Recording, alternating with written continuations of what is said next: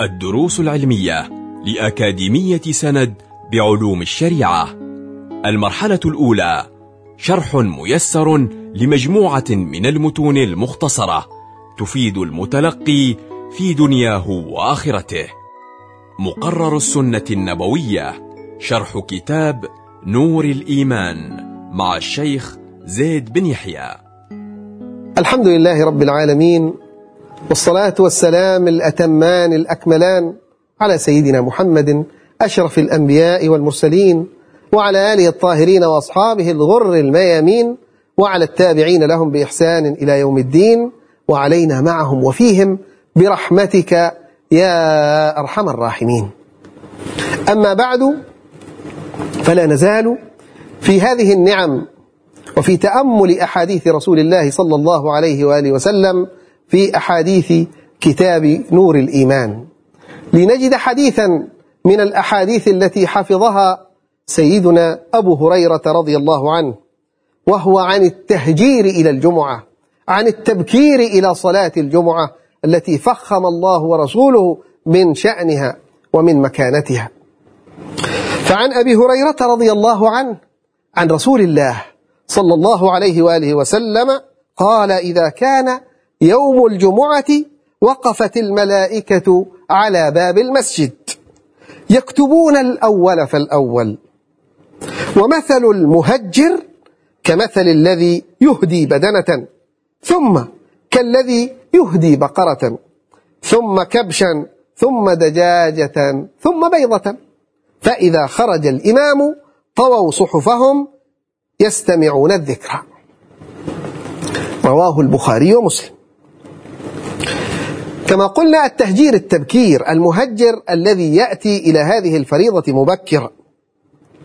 البدنة من الإبل الذكر المقصود به هنا خطبة الجمعة. فهذا الحديث الذي يقول فيه النبي صلى الله عليه وآله وسلم إذا كان يوم الجمعة خصوصية من خصوصيات هذا اليوم المبارك هذا اليوم العظيم. وقفت الملائكة غير الحفظة. فإن هؤلاء الذين يقفون على أبواب المساجد وظيفتهم من عند الحق سبحانه وتعالى تسجيل وكتابة المبكرين للجمعة. وقفت الملائكة على باب المسجد أي على باب أو على منفذ الدخول إلى المسجد. وقوله المسجد لأن الغالب إيقاع هذه الفريضة وهذه الصلاة في المساجد. وإلا فإن هذه الفريضة تصح ولو أقيمت في غير مسجد. يكتبون الأول فالأول أي تكتب أسماء أوائل الواردين على حسب ترتيبهم في الأولية. ومثل المهجر كمثل الذي يهدي بدنه أي ثواب الذي يأتي في الساعة الأولى كمثل شخص ذبح بدنة وتصدق بلحمها في سبيل الله. البدنة من الإبل ذكرا أو أنثى وفي رواية فله من الأجر مثل الجزور. وفي رواية موطأ الإمام مالك في الساعة الأولى. ويلزم من ذلك أن يكون التأهب قبل الفجر. وقيل أن هذه الساعات تبتدئ من طلوع الشمس. وقيل من ارتفاع النهار وقيل إنها تبدأ من الزوال. وهذا التبكير لغير الإمام.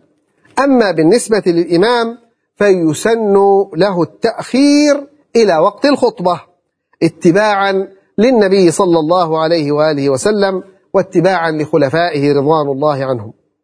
ثم بعد هذا الذي نال أجرا كمن ذبح جزورا ثم كالذي يهدي بقرة وفي رواية في الساعة الثانية والبقرة أيضا تطلق على الذكر والأنثى.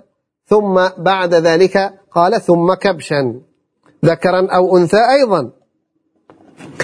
كبشا أقرا أي له قرنان. وصفه بذلك لأنه أكمل وأحسن صورة ولأن قرنه ينتفع به. ثم بعد رتبة صاحب الكبش ثم دجاجة كمن أهدى دجاجة وتصدق بدجاجة. وفي رواية للنسائي بسند صحيح قبل الدجاجة بطة. وفي رواية أخرى بعد الدجاجة ثم عصفورا ثم بيضة.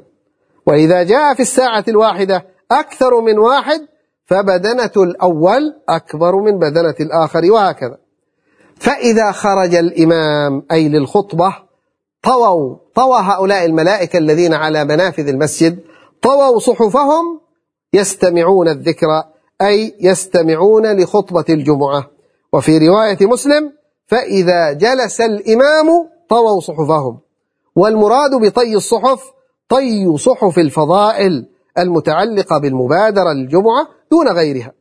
وهذه الصحف من نور والأقلام من نور أيضا كما جاء في حلية الأولياء. وفي الحديث فوائد فمن فقه الحديث الحث على التبكير إلى خطبة الجمعة بل كل مجمع إسلامي من حلقة علم أو وعظ أو غيره. ومن فقهه أيضا أن من خصوصيات يوم الجمعة أن المبكرين إلى الجمعة لهم الأجر العظيم وذلك حسب الأولية في التبكير.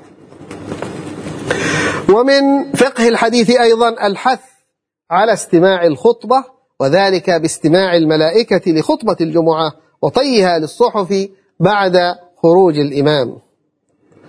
ومن فقه الحديث أيضا أن مراتب الناس في الأفضلية في الجمعة وغيرها بحسب إقبالهم ومبادرتهم إلى الطاعة. ومن فقه الحديث أيضا أن التضحية بالإبل أفضل من البقر. لأنه صلى الله عليه وآله وسلم قدم الإبل على البقر. مما يجدر التنبيه إليه أن من خصوصيات يوم الجمعة أن فيه ساعة يستجاب فيها الدعاء مطلقا. فقد جاء في الحديث عنه صلى الله عليه وآله وسلم كما في صحيح الإمام مسلم عن أبي هريرة أنه ذكر يوم الجمعة فقال فيه ساعة. لا يوافقها عبد مسلم وهو يصلي. يسأل الله شيئا إلا أعطاه إياها. وفي رواية وهي ساعة خفيفة. وقد اختلف العلماء في تعيين ساعة الإجابة في الجمعة. فقيل هي عند الأذان. وقيل من بعد طلوع الفجر إلى طلوع الشمس. وقيل من الزوال إلى مصير الظل ذراعا. وأرجح هذه الأقوال أنها آخر ساعة في عصر يوم الجمعة. كما ذهبت إلى هذا التفسير سيدتنا فاطمة الزهراء رضي الله عنها. وإذا تعارض التبكير وغسل الجمعة ينبغي أن يقدم الغسل لأن الغسل اختلف في وجوبه. وأما التبكير فلم يقل أحد من فقهاء المسلمين أنه واجب أو مفروض.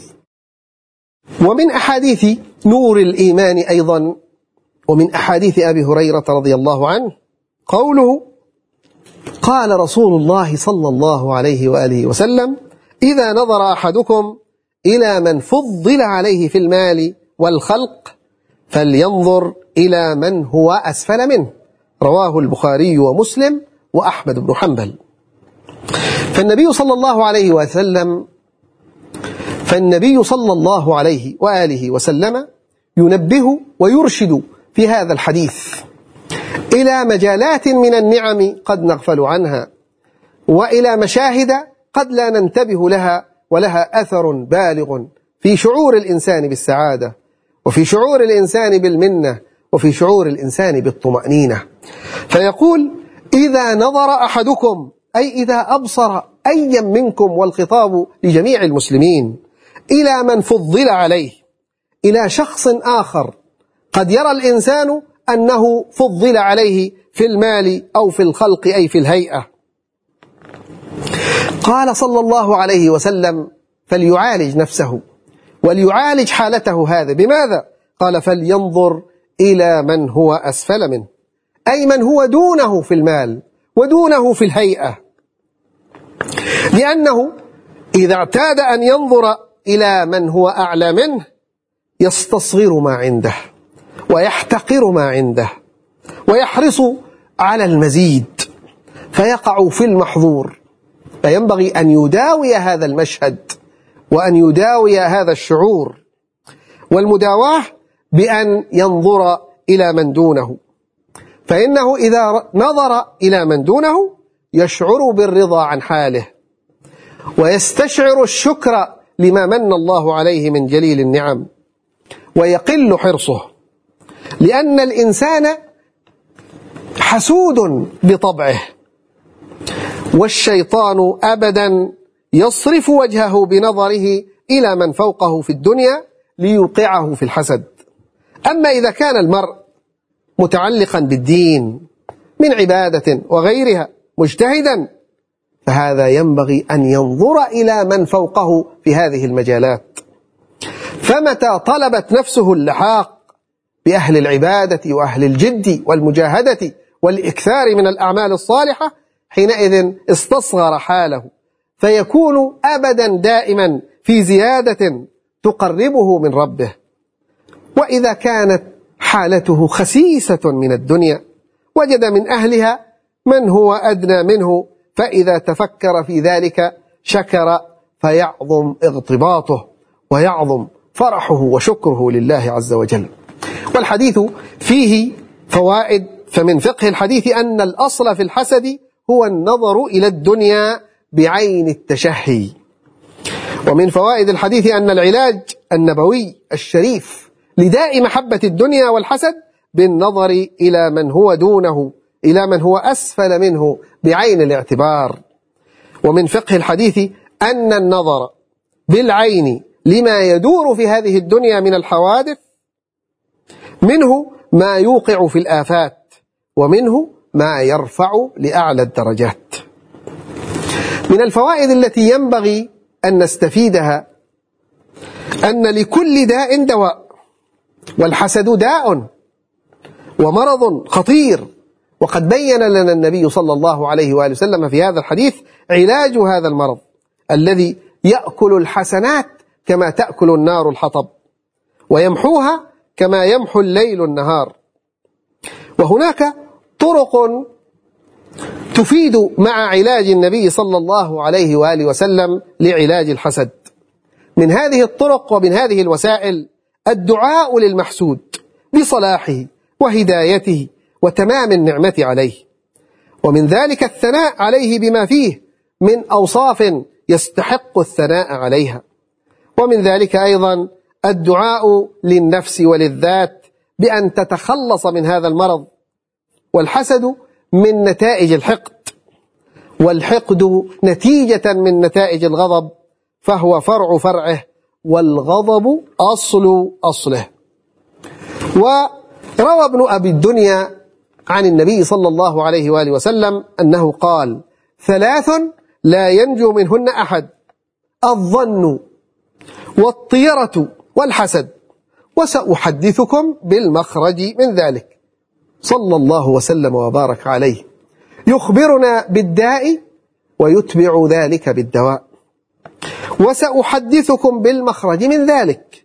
إذا ظننت فلا تحقق وإذا تطيرت فامضي. وإذا حسدت فلا تبغي. أما المنافسة في الخيرات وفي شؤون الحياة فليست بحرام بل التنافس والتسابق إما أن يكون واجبا أو مندوبا أو مباحا. وقد يستعمل لفظ الحسد بدل المنافسة والمنافسة بدل الحسد. وقد صرح بذلك رسول الله صلى الله عليه وآله وسلم فقال لا حسد إلا في اثنتين رجل آتاه الله مالا فسلطه على هلكته في الحق ورجل آتاه الله تعالى علما فهو يعمل به ويعلمه الناس. رواه البخاري ومسلم من حديث ابن عمر نسأل الله عز وجل أن يعيننا على علاج نفوسنا وعلاج هذه الأدواء وصلى الله على سيدنا محمد وعلى آله والحمد لله رب العالمين. كنتم مع الدروس العلمية. لأكاديمية سند بعلوم الشريعة. يمكنكم متابعة جميع الدروس عبر موقع الأكاديمية وتطبيقاتها الإلكترونية. سند علم سلوك دعوة.